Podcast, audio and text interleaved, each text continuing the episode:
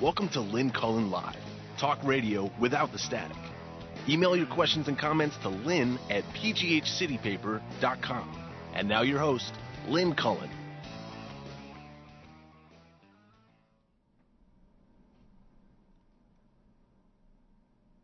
I'm not hearing anything. Hello, hello, am I on?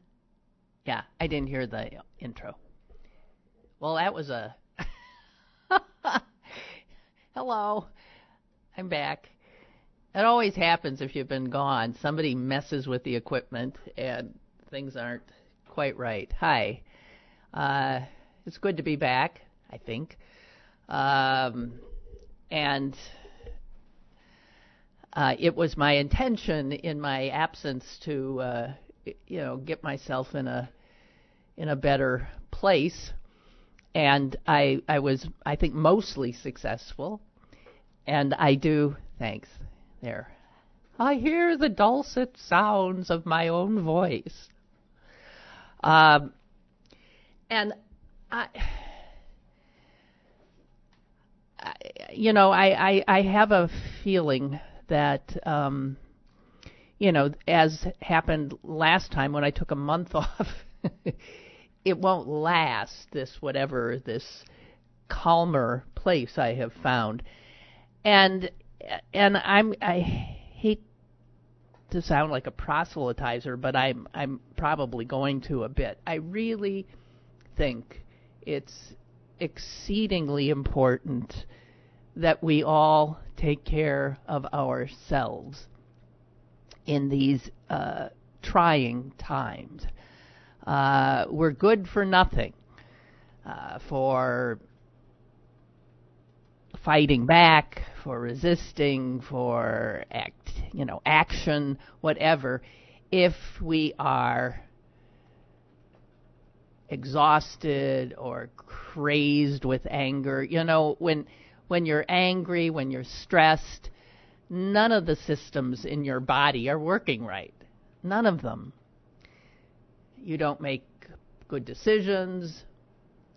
Uh, you're incapable of uh, of, of thoughtfulness, and, that's because if you're stressed, I mean, you know, the the sort of more primitive parts of your brain take over. It's the fight, flight, this, that. You're just trying to stay alive. And then the parts of your brain that are distinctly human, uh, capable of uh, reason and thought, uh, they get shoved to the side. And I think what happens to a lot of us in um, in these times is is exactly that. We become not our best selves, uh, not our most capable selves. And uh, given the fact that I think by and large we're a rather serious bunch, that doesn't mean we don't love to laugh. But I mean, we take being a citizen seriously. We pay attention.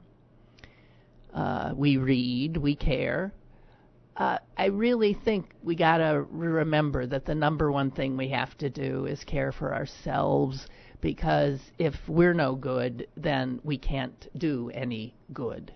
That's all. And that's sort of what I came to again realize um, when I went away to try to get my bearings again. Uh, I was reminded of a number of things. Uh, I, I, went to a place that uh, is a place for exactly um, rehabilitation, rejuvenation, redirection. And so I went to a lot of lectures about uh, health and uh, brain health and memory, nutrition, that kind of stuff, just trying to get myself caring for myself again. And one of the things that was driven home, uh, no matter what lecture I went to, whether it was on, you know, uh, uh, stomach health or brain health, it was always the same. Stress is a killer. Now, It's impossible to be alive and not encounter stress. Uh, life is stressful. But we live in particularly stressful times for us. And we can, you know, talk about that till we're blue in the face. But one of the things that uh, that I know, I think, is that I, and I've said this before, am not going to let Donald Trump kill me through stress. Stress kills. The more stress you feel, the more the more chemicals are being released in your body. These are chemicals meant to save your life in times of, you know, great danger, like if a lion is about to pounce on you.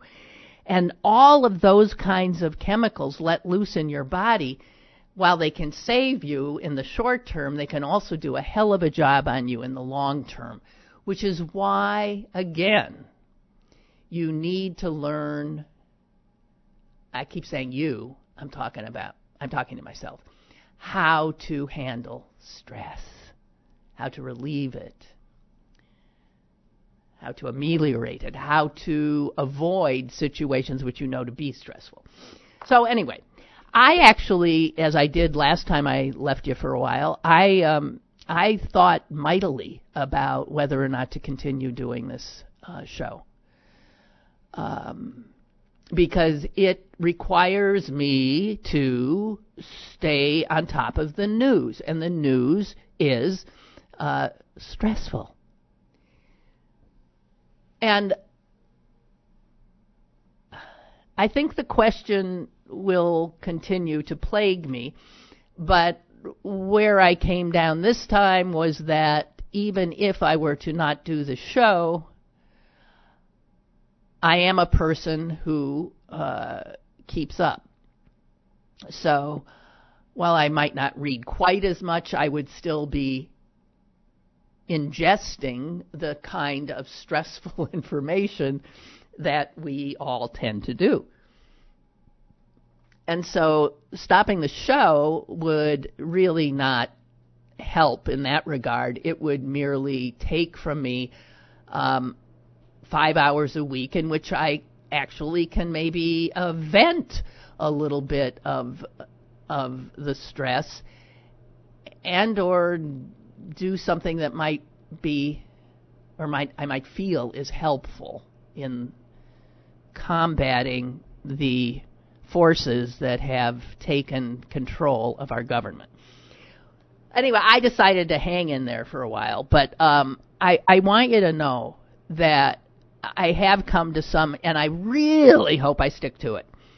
I don't want to be jerked around anymore by what is called the news cycle.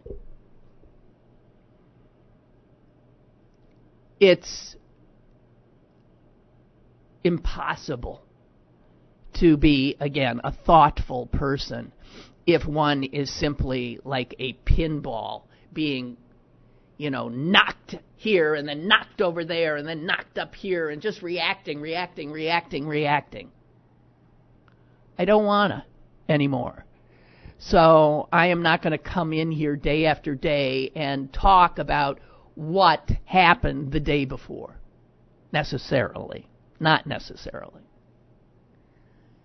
Because it gets us nowhere, and in fact, it gets us in Trump's thrall. It allows him to control what it is we're thinking about. With his tweets, with his absurd remarks, with his despicable, near treasonal, treason-ish co- conduct, all of that. I, I really am trying to exorcise this man as much as I can from my life, while at the same time working diligently to get him out of the White House. and the same goes with any of his enablers. That would be anybody with a Republican uh, on a Republican ticket. So I am going to try to be less like MSNBC, CNN, Fox, all the others, the talk shows, immediately responding to his latest spasm, his latest brain fart, his whatever. I'm sick of it. It's not a good use of my time. It's not a good use of your time. And so again, I will very much limit how much I will watch cable news. They are again not good for our mental health and our physical health, since it's all one of a piece. And I don't think they um, educate us, these shows, very much.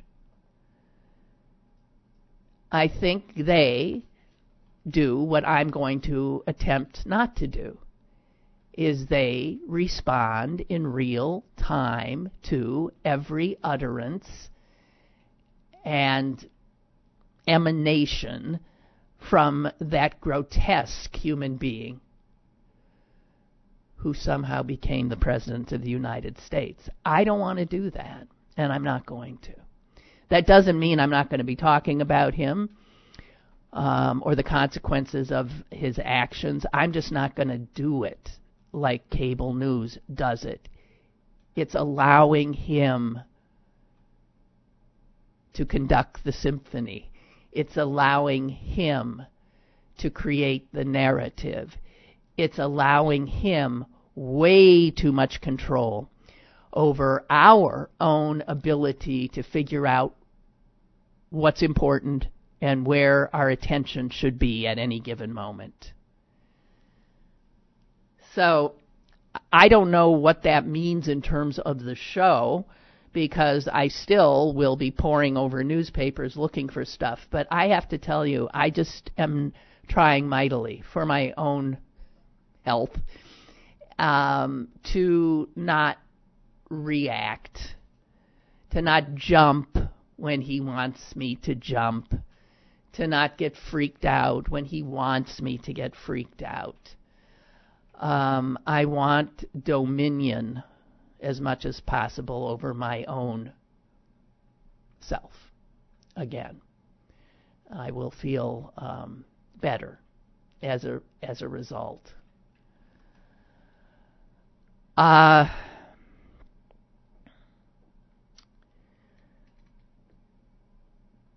So, uh, you know, in my absence, all kinds of stuff happened, the Helsinki stuff and all that, you know. And it will continue to happen. Today, this morning, his tweet, right, about, uh, you know, threatening nuclear holocaust essentially on, on Iran. Um, this will be difficult to resist to withstand, but I aim to try. That's all I can say. Um, I do. I, I, noticed I used the word resist, and I also want to uh, s- say something else that popped into my head the other day. the so called resistance that we all said we were a part of uh, we will resist him. Um, I, I, I don't even. I decided I don't like the idea of uh, the resistance because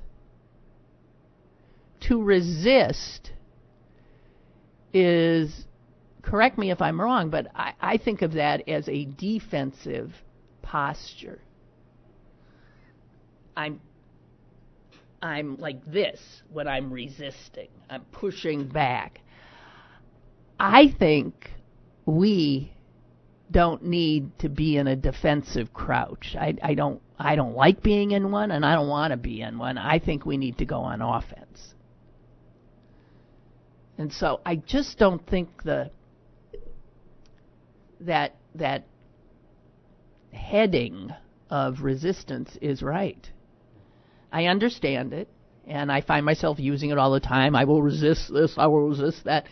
But overall, it seems to me that people on our side are forever playing defense. It is the other side that is always playing offense.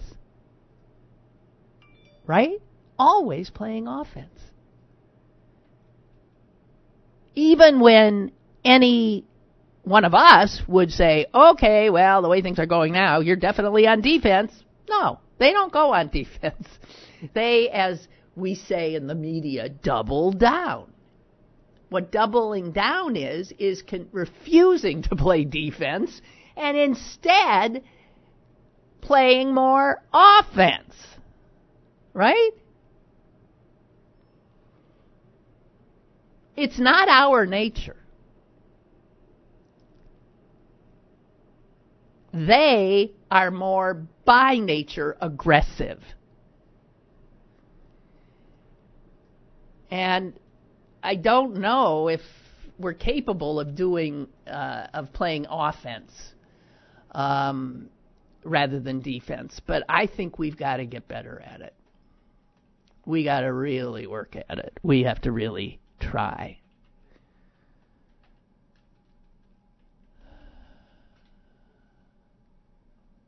Because they are just and I, I mean this in every way that you can take it, they are shamelessly offensive. Right? Yeah.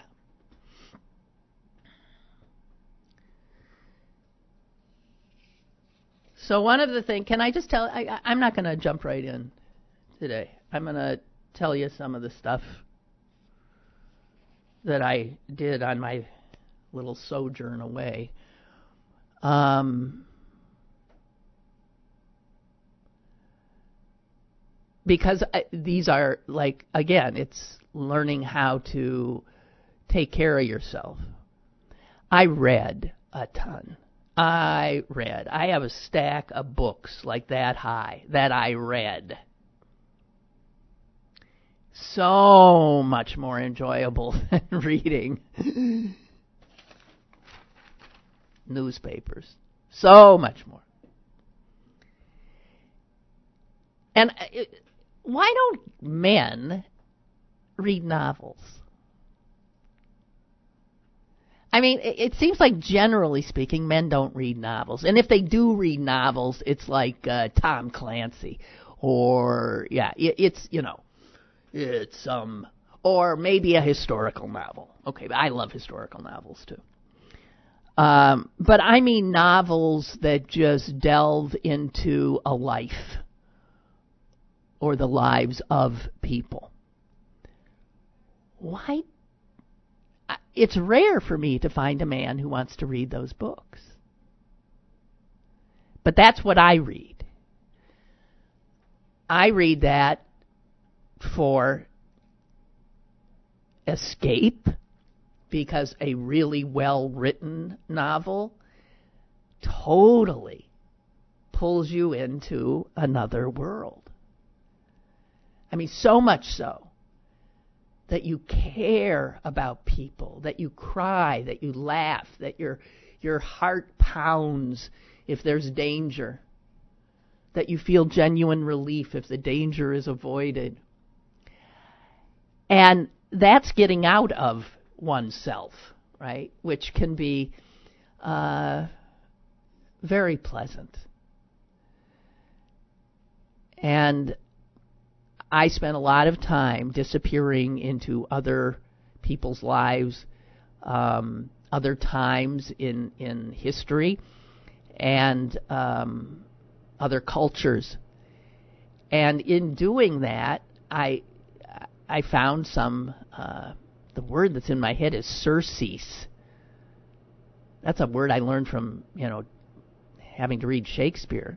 It's not a word I've ever used before, but that's the word that popped into my head. And I think it means an amelioration. Uh, There's some line from some monologue, surcease of sorrow? Whatever. God, see on my head! My head. My head. Anyway, I want to tell you just a little bit, and forgive me if this isn't your cup of tea, uh, of uh, three of the books I, I read, all of which I loved. Some of which I had a harder time getting into or loving, but all of which I found it impossible to put down. And again, guys, these are books that take you into the lives of other human beings, into their relationships, into what makes them tick. It's something that women really love, and you guys don't, and I think you should. I don't get it. It is, I think, a very gender specific difference. Which is not to say that guys don't read novels. I mean, some guys do, but they're in the minority.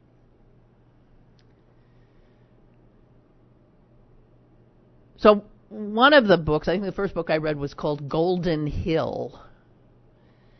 And it was a historic, historical novel in that it was set in 1740s of New York. Um, and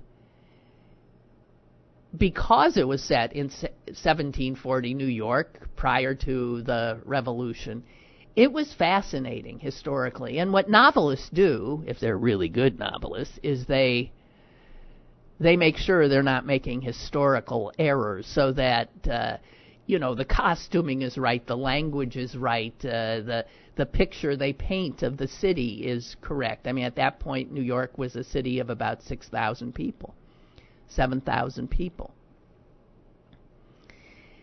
and um, it was under, of course, as the entire country was under British control. And so it was, I mean, that alone was fascinating stuff. Um, but it was a, a wonderful read, a fun story, fascinating.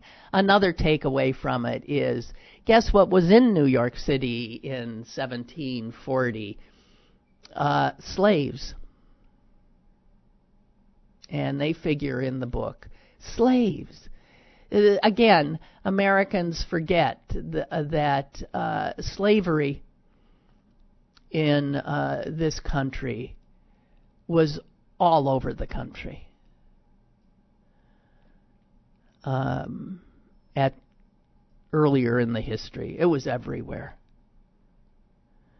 So slaves were being bought and sold in New York City. you forget. And one of the things I sort of would long for is to be reminded of what it's like to live, as most human beings who have ever lived have lived, which is without the constant cacophony of telephones and computers and televisions and just constant, constant input. That if you needed to communicate with somebody, and that person was in London, well, yeah, you wrote a letter and you sent it, but between the time you sent that letter and got a response, uh, you know, six months might pass, four months might pass. And so when you're living with that kind of time, relationships are a bit different. How you think is a bit different. The stresses that you feel are different. But not knowing that it could be any different, there is an acceptance of that's reality. I mean, we don't even have to go back that far. I can go back to when I went off to college. I mean, my parents did not expect to uh, hear from me except maybe once a week. We got into the habit of on Sunday I would call them And we wouldn't talk for long because long distance was expensive. And then you'd hang up. Back when I was in college, my brother was in Europe much of the time, and we would write letters to each other, which took a long, long time to get to him and a long time back for me to get. So you don't have to go back to 1740 to remember a different way of being alive. And guess what? It worked. I think in some ways it worked a lot better.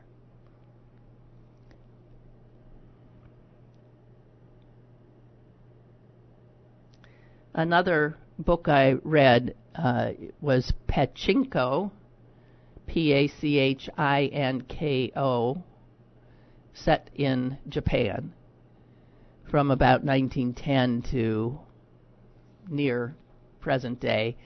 And it was a family saga kind of a thing, but also fascinating in that I learned quite a bit about Japanese society, but also about Korean society, because the book follows a Korean family living in Japan, which is a uh, subservient uh, population there.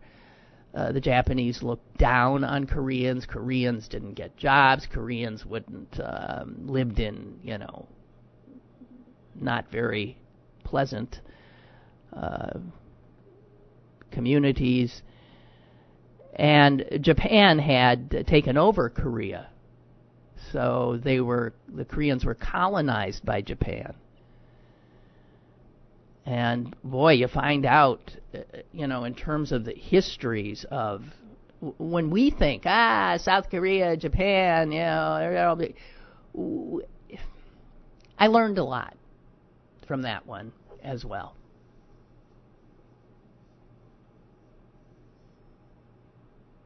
Also cultures in which honor uh, figures prominently and family honor figures prominently, which is uh, something that in our culture, frankly, has very little standing.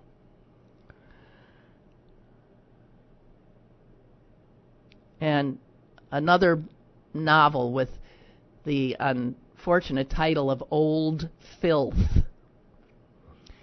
um, which also was fascinating. And uh, I learned about what were called Raj orphans when Britain was a colonial power. And uh, British uh, Brits were sent all over their empire to uh, control the populations India, Malaysia, Africa, they were everywhere, right? The great British Empire. And often the children of these Brits, when they reached the age of about four or five, were shipped back to Great Britain to be educated and they became known as Raj, R A J, as in India, Raj orphans.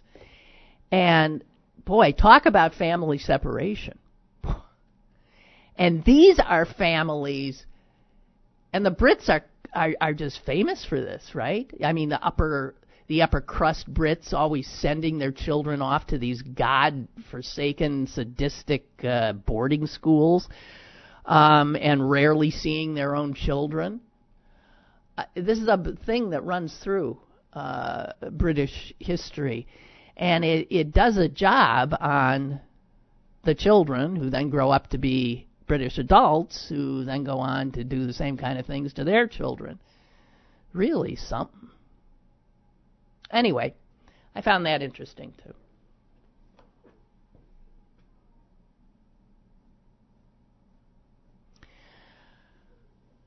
One of uh, the things I did one evening was uh, watch a documentary, um, and I want to share some information I got with that because this was about a man who fought fascism. And we talk often on this program about fighting what we see as incipient fascism and nationalism. Um, and so to be reminded of the life of someone who lived it was confronted with not incipient, but the real deal.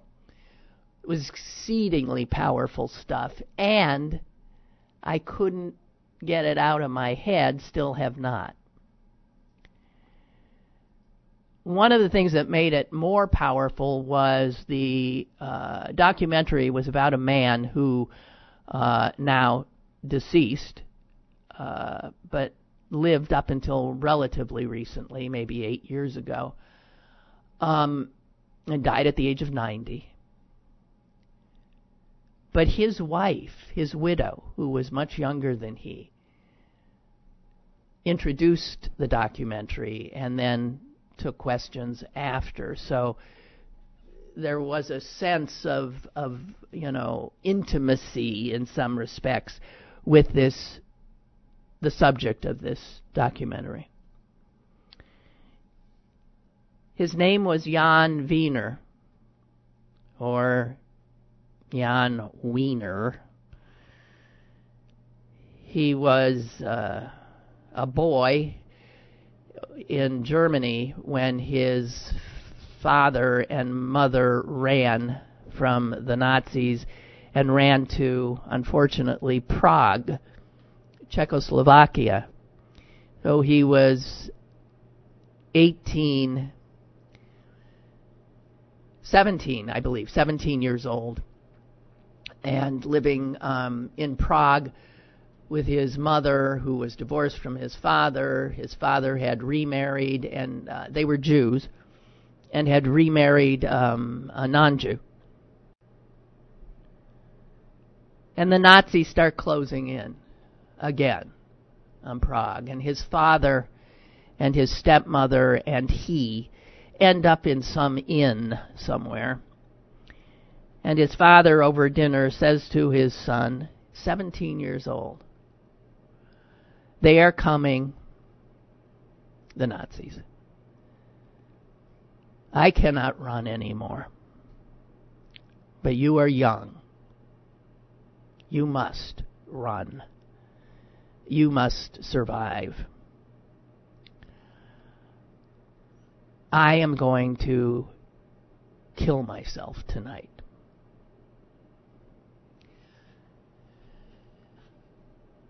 Imagine having that conversation. I am going to kill myself tonight. I have poison. And this boy watches. The documentary has him return to all of these places. So you see the old man that is the boy, that was the boy, sitting in the room where his father lay on a bed next to his wife. And they took the poison. The wife died very quickly. The son watched as his father died. And the old man, now reliving it, says, I never forgave myself for what I was thinking watching him die. I was so enraged. How dare he? How dare he abandon me? I was 17 years old. I'm looking at him. He's checking out. He wanted to die at his own hand rather than at the hands of the Nazis. But I now am alone. And what he wouldn't forgive himself for was thinking, die already. He felt he had to stay until his father was dead. And he's thinking every second I'm sitting here, the Nazis are getting closer. Die then.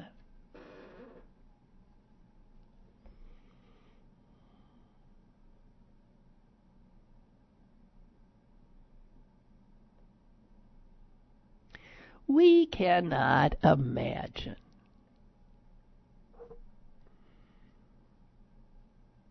What people living then, what choices they had to make or felt they had to make, what positions they put themselves in, their children in, whether it was courage, whether it was brilliance.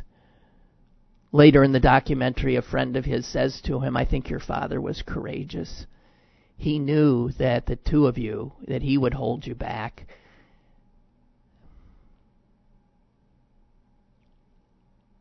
He thought you had a better shot by yourself. Anyway, the rest of the story is mind blowing. It's just mind blowing. Obviously, he survived. Spent a lot of time in prisons, but not concentration camps. He was imprisoned by the Italians. He escaped finally an Italian POW camp.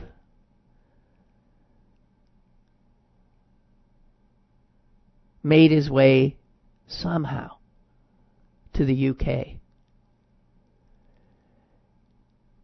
and volunteered for the Royal Air Force. He was now all of what, 20, 20, 21? 20. And the RAF took him in and trained him, and he was able, which is what he had wanted to do, to fight. After the war, he was, and others from Czechoslovakia who had managed to get out and also went to fight with the Brits, um, were greeted as heroes when they returned to Czechoslovakia. He returned and found his family home occupied by what used to be his neighbor. And he said to the neighbor, I am back. I want my home back. And the neighbor said, It's mine now. It's mine. You guys abandoned it. I took it. He saw that all the family furniture was in there. He said, That's all mine, not yours. And the former neighbor, who was now a low level functionary in the local communist government now, said to him, It's mine, and there's nothing you can do, which turned out to be true.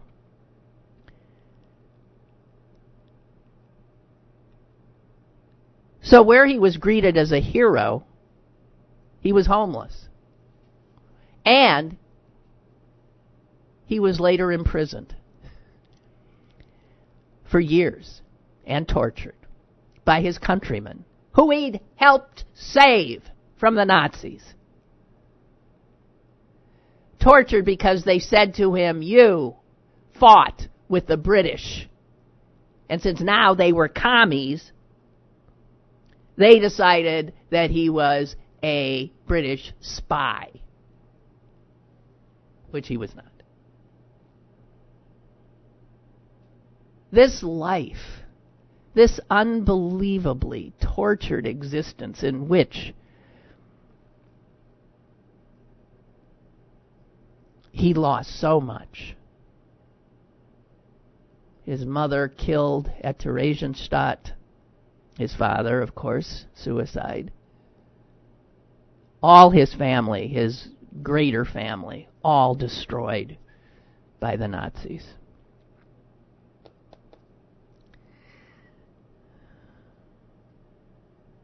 He ended up in the United States. He was a professor at NYU.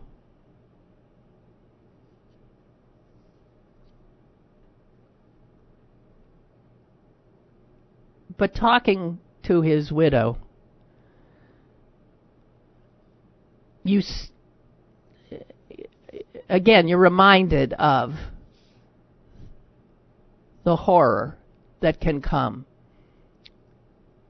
when nations lose their way and turn to scapegoating and turn to propaganda and turn to autocracy.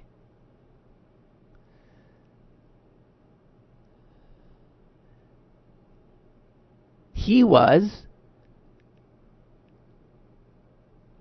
from a very sophisticated family in one of the more sophisticated parts of the world. That didn't change a thing. They all essentially became animals. Prey and predator. One or the other. Sometimes both roles get played.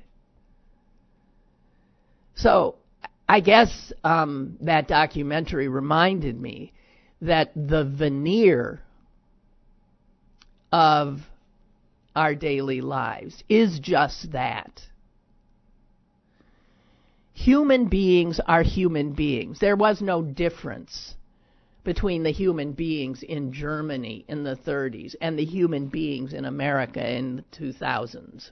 There is no difference. We are human beings with the same potential for good and unfortunately the same potential for evil.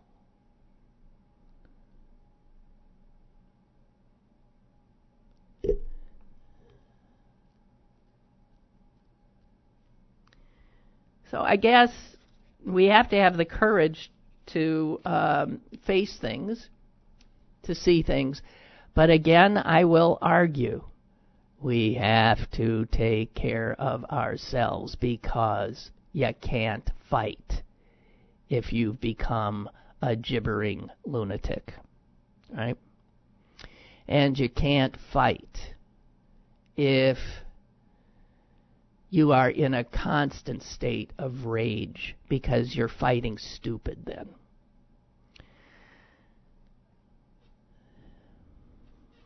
I just, uh, I don't know, some of what I thought when I was gone. By the way, one day I was sitting uh, near a swimming pool at this place, and um, I was reading my book, and I turned at one point, looked up from my book, and I turned, and uh, seated about, I'd say about eight feet from me, was uh, Ted Koppel. now let me tell you, Ted, he was in a bathing suit. Ted for an old fart. I mean, he's 78 years old. He has a good bod. He's he's like so many people on TV uh, that when you see them, you're sort of shocked by how small they are. I, I also was behind him in line at the omelet station one one day, and I, I I was towering over him. I thought, "Geez, Ted." I didn't remember that. I interviewed him once at WTAE, and I, I guess I know he was shorter than me, but I, I think he, well, he shrunk. I've shrunk too. He looked good though. He he looked good, but I was thinking, aha! I'm not the only one who's up to here with all of this. Who needed, who needed to get away?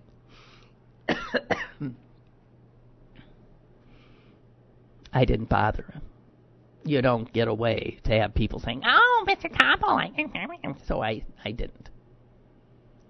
Although it's funny because the day before I had read something about him, which is how I knew he was 78. And it was a little item about this Sacha Baron Cohen latest uh, shtick, and how Koppel's one of the people he tried to, um, you know, hoodwink. And the article had said that he had been invited to Koppel's home, not as Sacha Baron Cohen, obviously, but as some alter ego that Baron was, uh, you know, using. And it had said that Koppel had thrown him out. And it was odd. So I, I had read that. I think it was like that morning or something, and then the bang, oh, there he was. It was a little odd, but he uh, he looked good, and I got to tell you, he he was not getting away like he should have because he had his nose in the New York Times and on his uh, on his uh, iPad. He was, you know, he has to, I guess, sucking it all in.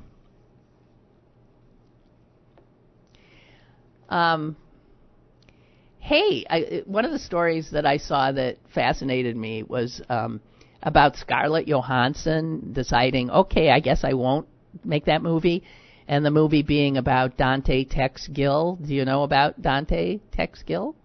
You should, because Dante Tex Dante Gill, Dante Tex Gill was a Pittsburgher, and now they're making a movie about him. Back in the day, we would have said, insisted that Dante Tex Gill was a her because she was biologically female, but never identified as such. And shortly after I came to Pittsburgh, I remember reading about her, him. It's going to take me a while to get used to that. I've always thought of Dante as her. But in our more informed time, we know that Dante, who presented as a man, would want to be called him and he. So I will do that. But Dante Tex Gill ran, I think, most of the brothels in Pittsburgh. Always dressed very nattily in um, in suits and ties. Was a big guy. But uh, so the fact that they're making, uh, you know, obviously if they wanted Scarlett Johansson to play him, uh, and the reason, of course, she's not is because the transsexual community uh, and their supporters got hot and bothered and said a transsexual should play Tex. I mean, assuming a transsexual actor should play Tex. Whatever. I, I will be fascinated in seeing it because uh, one of my dearest friends lives in one of Texas' former brothels. And so I have spent a lot of good times in Dante Tex uh, Gill's uh, place of business um, on Ellsworth Avenue. So um, that struck me, and I wanted to I wanted to say something to you about it. Also, this is bizarre. I went to one of those lectures I went to, and this was an hour lecture on gratitude.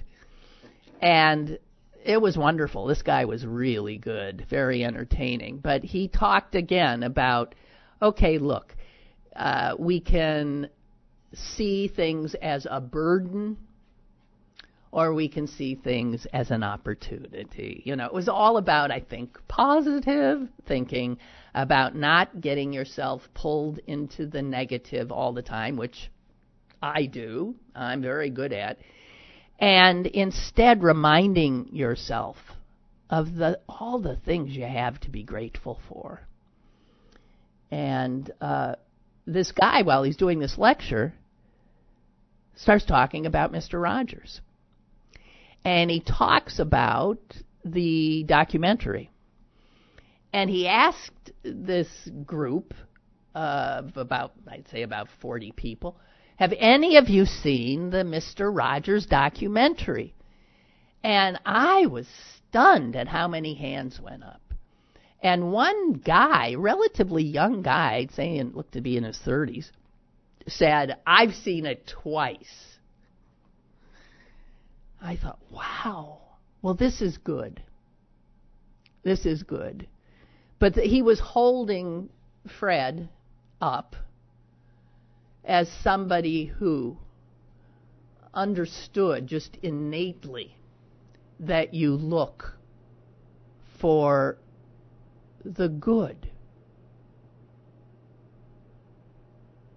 You look for that which you are grateful for. And I mean, it can be as simple as I'm, you know, I'm I'm grateful for this uh, for this right now because I'm thirsty. But just be aware, right?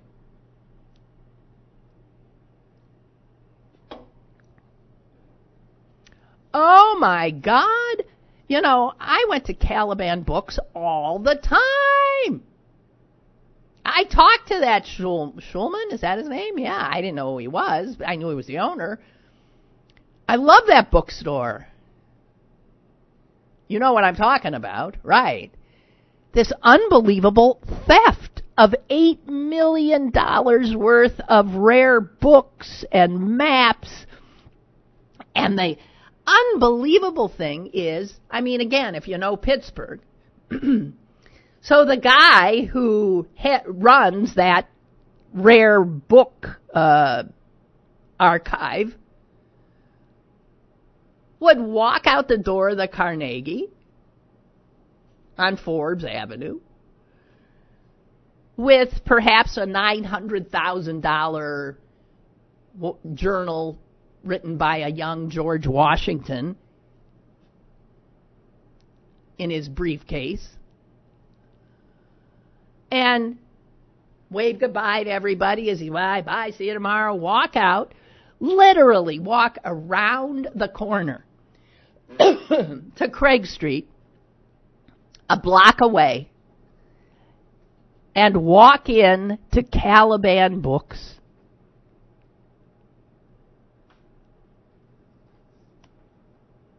And hand over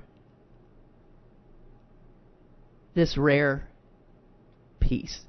And he did that over and over and over again. Unbelievable. And the most bizarre part of it is he knew the value of this stuff. And he took chump change for it. He put everything, I mean, he would have had to know, being the archivist, that they do audits and that someday there'd be an audit and lots of stuff would be found missing. What was, I don't even understand what he was, was it, is this guy brain dead? How did he get to be a rare book archivist? And then the guy from Caliban Books, this dealer in in in uh, antique texts and stuff like that, he didn't think that at some point what I don't understand when people become literally driven insane by greed. And as I said, the archivist wasn't particularly greedy. He got had by the Caliban bookstore guy who'd pay him like, all right, here, take five thousand dollars, then he'd turn around and sell whatever it was for uh, you know, hundreds of thousands. Jeez. I can't wait for this trial. This trial's going to be fascinating. It's going to be fascinating. I love it. So I'll tell you, Pittsburgh. I mean, come on, Dante Tex Gill, Mr. Rogers, the great library archivist Heist. I mean, the New York Times. It made the New York Times. It's big. It's big. They'll make a movie about it. Just like they make movies about Dante Tex Gill and uh, Mr. Rogers. So we have a call. Hello, caller. Hello. Hi. Uh, hey, I, so years ago, 20 years ago, I uh, used to work in the Natural History Museum.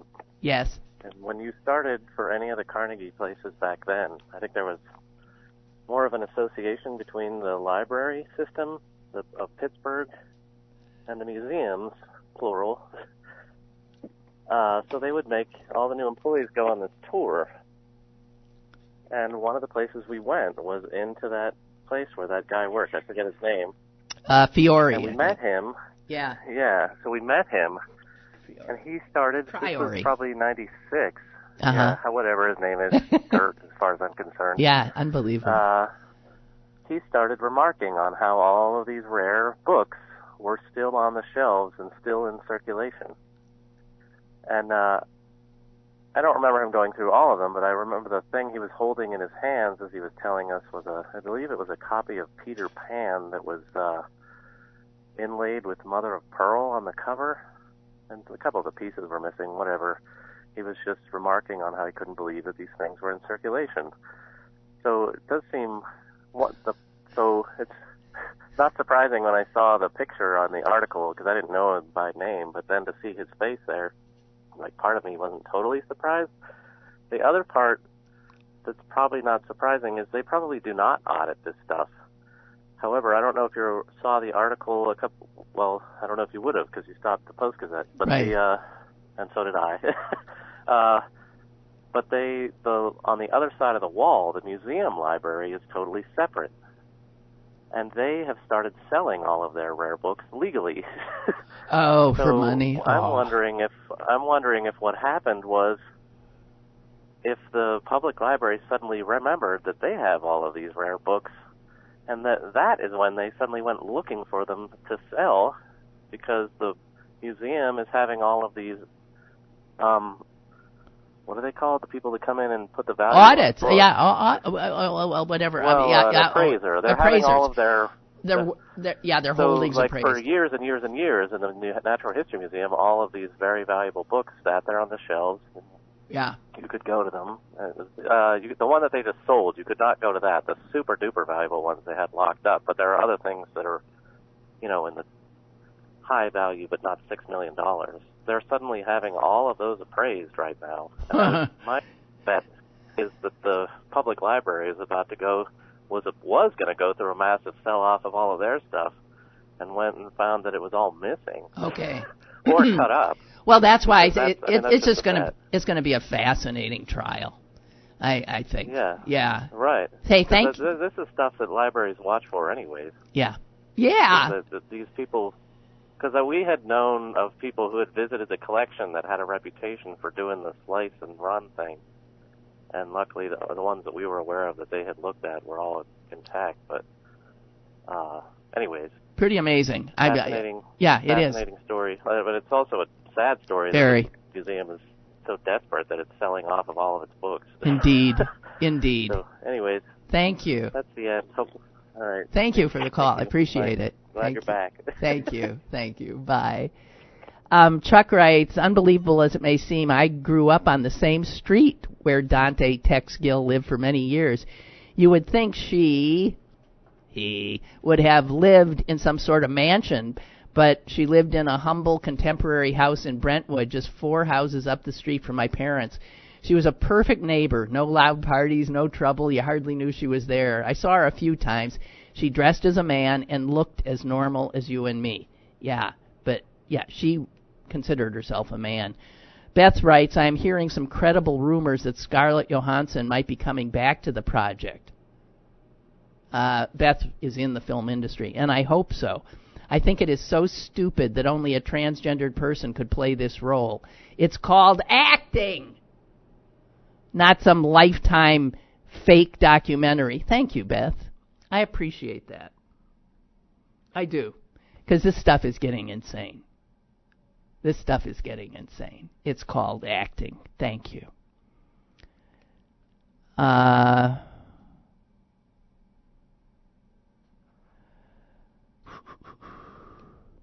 says, glad you're back. If you want to talk, talk about something other than Trump, did you tell us yet what happened when your parking court appearance? Oh, yeah! Ta-da! Right, that was the last I... I slam dunk, just like I knew. What a scene that is, though. Wow. I was called up. You go right up to the judge, and I said, I, I thought, why? And as I was called up, I said, why didn't you think about what you were going to say? And blah, blah, blah. I said, well, look, um, look, I think it all comes down, and I did. I had the picture of the no parking sign, you know, one of those cardboard ones. No parking from this date to this date, this time to that time. I said, look, I read this as no parking from, you know, so I, I gave him my case, and he looked at it and said, that's how I read it too. And he said, yeah, fine, not guilty. Bang. That's how long it took. I waited seven months. And I really, th- but, well. And then I said, okay, so did I get my money back? He said, we'll send it to you. I, I finally got the check. I did get the check. And I said, what about the price of the tow? You towed my car. It was $145. He said, That I can't do for you, but I will write you this thing, and then you can take that to the tow pound. So I still had to run over to the tow pound. I got that money. I got, so I am whole now. But uh, again, you have to be able to take a day off work to go do that. And a lot of people can't. And a lot of people can't pay those fines. And they started, uh, the first cases he heard were cases of people who are were sitting in the next building over, which happens to be the jail. And they, the judge was talking to them over a, you know, compu- like a FaceTime thing. And you had guys who were in jail who had to still go to traffic court and the judge would say like so how long you what and the guy would say i'm serving three and a half three and a half years federal and the judge would look at this and that and, and i'm thinking and they still got to be dealing with these and some of them are in jail because they can't pay traffic court fines although the guy's doing three and a half years in federal was um, not i it was it was something. It's an experience. But I of course I won. I told you I told you I was wrongly accused and found guilty and had my car removed from my possession all by some idiot idiot And do you think that idiot will be, you know, in any way, hey, idiot, you, uh, you know, no. They had my money and they maybe made some interest on it and, you know, not much, but whatever. I, slam dunk.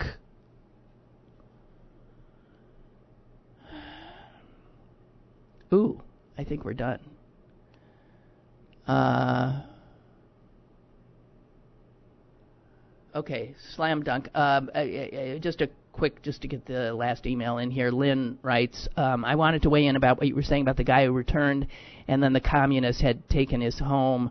Why can't these Republicans see this whole Russia thing as the same way they thought about the domino theory during the Vietnam War? While Trump is playing around flirting with Putin, Putin will feel empowered to keep taking over other countries in the neighborhood one by one. First it was Crimea, then it's Ukraine, next will be the Baltics. So much is about messaging, but that's an email for another day. Lock him up.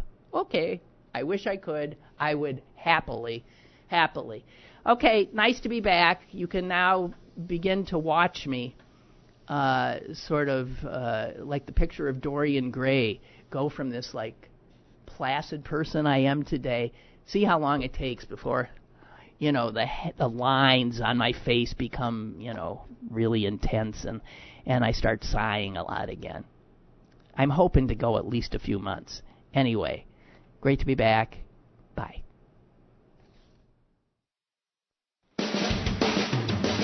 Lynn Cullen Live, Monday through Friday from 10 a.m. to 11 a.m. and archived at pghcitypaper.com. The opinions expressed on Lynn Cullen Live are those of the host and do not necessarily reflect the viewpoints of Pittsburgh City Paper or its advertisers.